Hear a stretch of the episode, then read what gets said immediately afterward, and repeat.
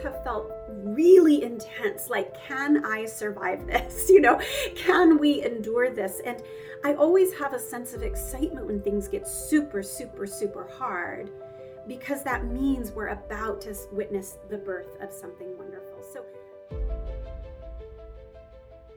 Hello, and welcome to Agnes Scott College's podcast, Journeys to Leadership, where we explore the paths of inspiring women leaders from around the globe. I'm Leocadia Zak, president of Agnes Scott, and the host of this podcast. I hope that our guest stories not only encourage you, our listeners and leaders of today and tomorrow, but they also inspire you as you take the next steps in your own journey. Today's guest founded the Tahirih Justice Center, where she served as the chief executive officer for over 20 years. She has led the organization in its service to over 30,000 women and girls while promoting the further development of law to protect women. She has received numerous honors for her work, including being named one of the 100 most intriguing entrepreneurs of 2012 by Goldman Sachs and one of the 150 fearless women in the world by Newsweek magazine Daily Beast. She also received the 2008 Excellence in Chief Executive Leadership Award from the Center for Nonprofit Achievement. She's appeared in numerous news outlets, including CNN, Fox News, NPR, PBS, The New York Times, and The Washington Post. She is a frequent lecturer and has given speeches at the United Nations, Women in the World Summit, TEDx, and other venues, including academic and community settings. She served as an attorney at the law firm of Arnold and Porter and as an attorney advisor at the U.S. Department of Justice Board of Immigration Appeals. She received her BA in political science and anthropology from Agnes Scott College and her JD and master's in international relations from American University. Our guest has been a powerful influence and an active leader in creating change for women around the world. Please join me in welcoming Layli Miller Muro. Welcome to Journeys to Leadership. We are so thrilled to have you join us on the show. On our show, we know that leadership doesn't just happen, it's a journey. During our time together today, we want to explore your journey the ups, downs, surprises, all of it. Well, as much of it as we can get into today's segment. So let's just jump right in. Can you tell our listeners where you grew up and what it was like to be part of your family? Um, I grew up in Georgia. I grew up right outside of Atlanta in Roswell and then later Alpharetta. Um, I think I was really blessed to have a family that was dedicated to issues of social justice and civil rights, particularly around racial justice from the earliest days that I can remember. Um, I always had a very uh, diverse group of friends. My parents were always helping me recognize my privilege, be able to be empathetic. I had authentic and deep friendships with people who had very different experiences from myself. Um, particularly, my mother really modeled commitment to civil rights. She was on the Martin Luther King Federal Holiday Commission, and she was very close friends with Coretta Scott King. So I grew up with all of those influences. So you already answered my question about where you got your passion for justice.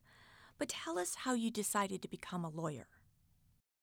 So I did know that I was interested in justice issues. I knew I cared deeply about civil rights, um, issues relating to social action but I didn't know how to express that. I wasn't really sure what the career would be.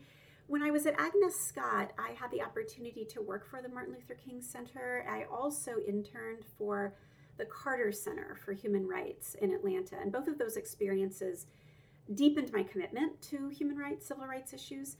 Also on campus, I was co founder um, along with another student named Daria, who's now a lawyer as well, um, we co founded something called the Racism Free Zone, and it was a club on Agnes Scott's campus dedicated to addressing issues of race. So I think, you know, being at Agnes Scott allowed me to really incubate my passion for civil rights and social justice issues. But it wasn't until I had a conversation with my anthropology professor, Dr. Martha Reese, where she told me she thought I'd be a good lawyer. and it was her idea that I go to law school. It had not crossed my mind. I dare say I had like a negative, um, almost resentful view of lawyers. I had not seen lawyers be productive forces for change. I kind of saw them as um, maybe even creating conflict in some situations. I had seen them in the private sector, that kind of thing. So it wasn't something that was obvious to me. Um, but she convinced me to go to law school so that I had a legal background and I had the expertise to argue the issues I cared about. But even then, when I entered law school, I never intended to be a real lawyer. I thought we had too many in the world, pretty much. But I did want to have the law degree as background. Um, but then that changed as well when I had experiences in law school that helped me appreciate what a lawyer really can do to protect people and to change the law. Can you tell us a little more about that? Because you didn't have a linear path to what you're doing today. Yes, being a lawyer was a part of it, but what you decided to do in practicing law initially was a little different from where you then are today. Yeah, when I went to law school, I, I actually did a joint master's in law degree. The master's was in international relations. And you know, like I said before, I really just thought, you know, I'll never take the bar, I'll never go into a courtroom. I'll just have this understanding of the law so that I can better um, advocate on issues of human rights and civil rights.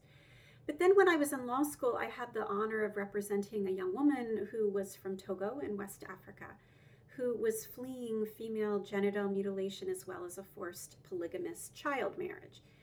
And when I represented her, which involved being in court, being her lawyer and writing briefs and doing all of those frontline things that lawyers do, I realized that there was actually incredible and maybe even better capacity to make real change in the lives of real humans and in real structures, institutions, and laws. So, uh, the work I had been doing before at the Carter Center and the um, Martin Luther King Center was raising noise you know that work was about uh, being objecting essentially and trying to educate people trying to let people know what was wrong but frankly it wasn't very solution oriented and what i realized was that as a lawyer you could rewrite the law. You could actually change the legal precedent and more importantly when there was a real human in front of you you could bring them relief protection and help them rebuild dignity in their lives so that shifted my thinking from what was more like an, almost an academic or ivory tower, like advocacy branch of human rights and civil rights, to more of a frontline on the ground version of it. But then it's also true that even after I made that decision, um, I ended up doing things I didn't intend to do. I, I wanted to be an immigration lawyer um, I ended up being offered a position by a large corporate firm. And I, I really hated corporate firms. I mean, I, I, I, didn't like the idea of being a lawyer to begin with, but corporate firms to me was like the belly of the beast. But but they approached me about being able to do most of my work on a pro bono basis. And I thought, wait a minute, you're going to pay me an overinflated corporate attorney's salary and you're going to let me use the firm's resource, which it turned out to be millions and millions of dollars over a period of a number of years, to f- represent for free people who can't afford a lawyer and to help change the law. And I thought, wow, this is a side of the law I didn't know about. and so I ended up doing that for about four and a half years and then went full time to the Tahirih Justice Center to help grow that organization as a legal defense and advocacy organization for refugee and immigrant women. So, the work you did on a pro bono basis and then subsequently on a policy basis requires a great deal of emotion. And there must be times that you don't win. How do you deal with that? Well, I think for me, there are a few things going on that help me deal with that. I have a very supportive husband. Um, I'm so grateful for. It's hard for him to hear the stories of our clients. He has a very sensitive heart. He'll start crying when I tell him the stories of our clients. Um, but he is so supportive. He believes what I'm doing is important. That has been really critical because there have been times when I thought maybe I shouldn't be doing this. And he was able to convince me that I should. And, and I really am grateful for that. Um, my faith is very important. The Baha'i faith has always given me um, both the view that this work is important, that justice is important, equality of women and men is important, eliminating racism is important. These are all principles in the Baha'i faith. But then also, the Baha'i faith gave me a long view that I think was really critical. There's an analogy, particularly in the Baha'i writings, about social change, which has been very important for me. The analogy is that humankind evolves and humankind does progress. And this is just the fate, as it is with nature and everything organic and all of us as individuals, it's also true as a collective society. And so we have this process of evolution and growth.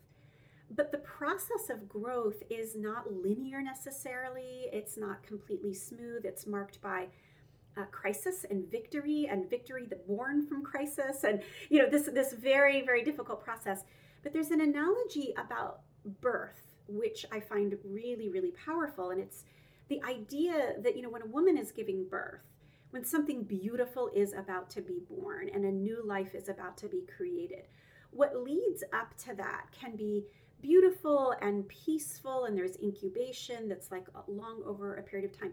But then there is a moment when it gets messy. It gets very painful. It gets bloody, actually. It gets, you know, there's blood, sweat, tears, all of that, you know but when you realize you're going into labor, when you have this view of the longer um, timeline horizon and the longer process, what you know is actually the more frequent the pain is, the more intense the pain is, the closer you are to the birth of something wonderful. That was really important because there have been moments, and I dare say for all of us in the last two years in particular, where things have felt really intense like can i survive this? You know can we endure this? And i always have a sense of excitement when things get super super super hard because that means we're about to witness the birth of something wonderful. So for me that spiritual perspective rooted in the baha'i faith has been really critical. You mentioned that your husband is a sensitive soul and he would cry when you told him about some of the stories I think some of the people that go into law have the same experience. They think they are going to help people, but then find themselves overwhelmed. Do you have any recommendations for those individuals? I think that's really important. And and you know, all of us have to know ourselves and know our strengths, our weaknesses, our tolerances, our boundaries, all of these things. And also we don't know until we know, you know, until we've experienced that. But I would say that I have seen staff become traumatized. We have had staff with secondary post traumatic stress disorder. We've had staff who have panic attacks as they're entering the courtroom. You know, my husband could never do what I do, and and there are a number of other people who can't either. And so we need people who play lots of different roles in the justice battlefield, as you will. You know, we need people who are very heads down, writing really important, almost academic like articles and briefs to make different arguments. We need people who can sit in a room in front of a 12 year old and hear her story of being gang raped for five hours straight. We need those people and, and we need other people. Not everyone is cut out for exactly the same thing. You know, I have a pretty high threshold for um, and maybe I've been conditioned over the years as well. There isn't a lot that surprises me. Um, I'm not emotionally phased by a lot just because I've heard of so many really difficult things. Um, but I, I also I have limits, and mine have to do with children. God bless those who work in child abuse and child sexual abuse because that's my limit. I start to have dreams, I can't, or nightmares really. Um, I can't sleep my children's faces keep, keep getting transposed onto the bodies of my clients, I know I become mentally, I, I start to lose my capacity to think clearly when it involves children. So I can tolerate a lot, but I also have limits. And God bless the people who are able to do that. But I think we just have to listen to our hearts. You know, sometimes we can do it also for a period of time, but not for too long. Sometimes we get jaded and cynical, and that's not good for anyone. You know, you can become too desensitized, and that's important. I think also different people have different constitutions for the fight. So, one is a, a constitution for hearing trauma. That's one thing. The other is one's constitution for the fight. And I, I think from a very early age, I was always energized by challenge. You know, if somebody kind of said, you can't do something, I'd be like, oh no, you did not just say that. And I have a real strong, like, for again, for better or for worse, have, that's my inclination. So you come at me, and I'm like, oh, I roll up my sleeves. I'm thinking, oh, let's do this. Okay. Particularly if you're coming at someone else who I care about. I kind of have an instinct around redirecting that energy towards me fight with someone your own size i'm right here you know and i, I do derive energy from that um, and there are other people who don't who really really don't. Um, and i remember working in the law firm and you know i watched particularly white men who i worked with get a lot of energy from fights i thought were really stupid like over document production and you know different kinds of things. And i thought yeah that i do not care about. I would never roll up my sleeves about document production. But but these issues I do care about and I will roll up my sleeves. Let's talk about that a little bit about the difference of being a female attorney. Did you see that it is an advantage, disadvantage? Is it different? I think it's both. I think I think there can be disadvantages, but I think there can be advantages as well. And, and you know, and I should say I felt really lucky. I, I worked at a law firm. It's called Arnold and Porter. It's a big corporate firm um, but it cared deeply about um, women's involvement. I mean, they had a daycare facility inside the firm. They had pumping stations. You know, anytime the women's affinity group wanted to do anything, they, they poured money and said, "Okay, do it." There was a lot of uh, effort to retain women. Um, I never faced sexual harassment. I, I didn't know if I faced sexual discrimination. I think sometimes that happens. We don't know it, but I didn't know about it. So I didn't have those kinds of overt experiences. But what I experienced was what I'll call structural sexism in the legal profession. And basically, the long hours, for example. I mean, it was great that the firm had a daycare facility that stayed open until nine o'clock. But I don't know any mom who really wanted to be there until nine o'clock. I very rarely saw daylight when I worked at the firm. I remember when I did leave and there was still daylight, I felt really guilty about that. Um, the hours are ridiculous. I think it makes it very hard to to be a woman, to be a mother, and to do that. Um, you know, I think there are advantages as well. I mean, I, I felt like when I spoke, men listened more. They are they spoke over each other more than they spoke over me, and I noticed that in the room. Um, and then sometimes, you know, they didn't hear me well, or they would repeat what I said. I don't know. I, I think it was complicated, essentially. Um, but I think there are ways as women lawyers we can have advantage, even as we also have disadvantage. When you talk about this discrimination, is it in a corporate environment or in a not for profit environment? It was more problematic in the nonprofit environment. And the reason was our clients didn't believe we could help them. Many of them came from sexist cultures.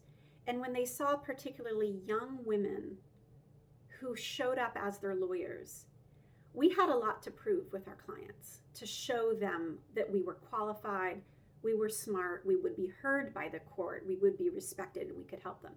And we had a number of clients who refused to be represented. I had clients who would say to me, What can you possibly do to help me? You're this young girl, is what they would say.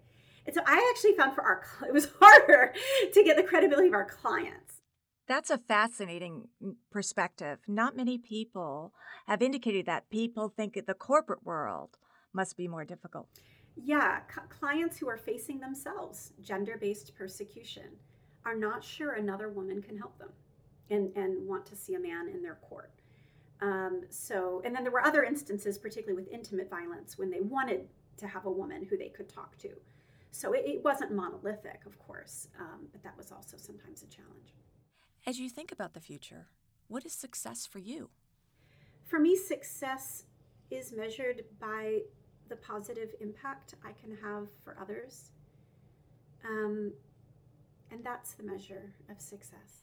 That's such a wonderful way to describe success. Are there things that surprise you about yourself?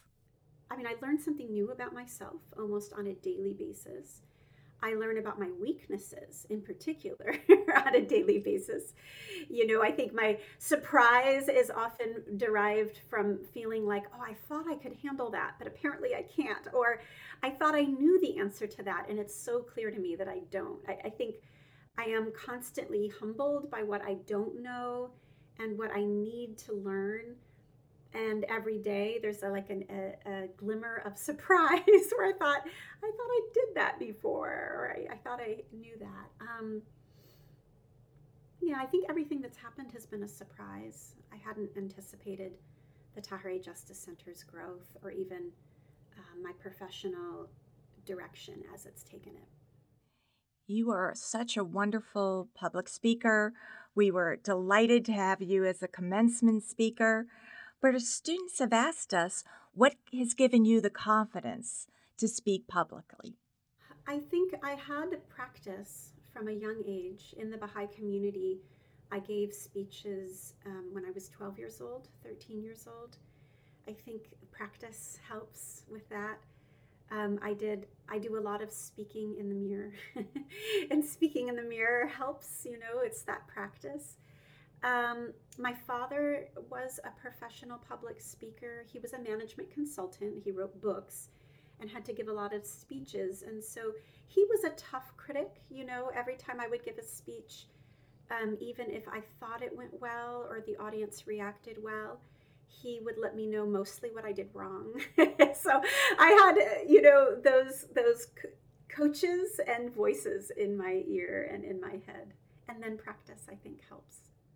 Layli, it has been such a pleasure having you on the show.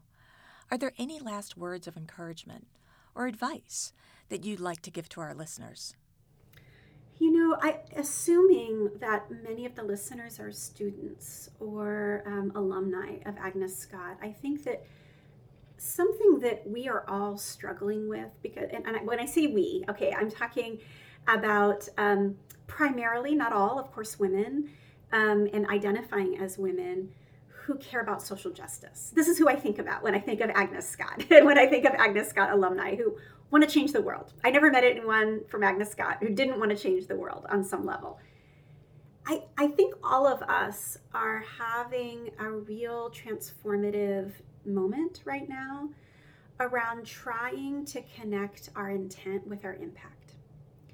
And it's one of the hardest things to swallow because uh, we think our intent is good and we, we hope others see it. And then they don't or they assume the worst or um, our impact has not been what we had hoped and we were in fact less effective than we thought to be.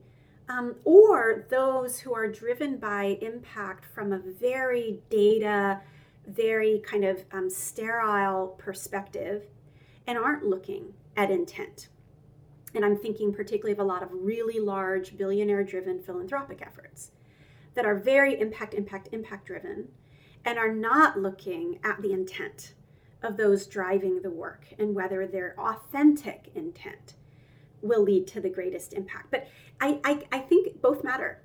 And we're living at a time right now where some would want intent to be the only to matter, and then some would want impact to be the only thing that matters but both really, really matter. And somehow we have to have greater coherence for us to be more effective as a society around caring about our individual intent and really authentically diving deep about our motives, our hidden motives, our unconscious biases, and what's really going on around our intent, but then also at the same time be rigorous around measuring our impact.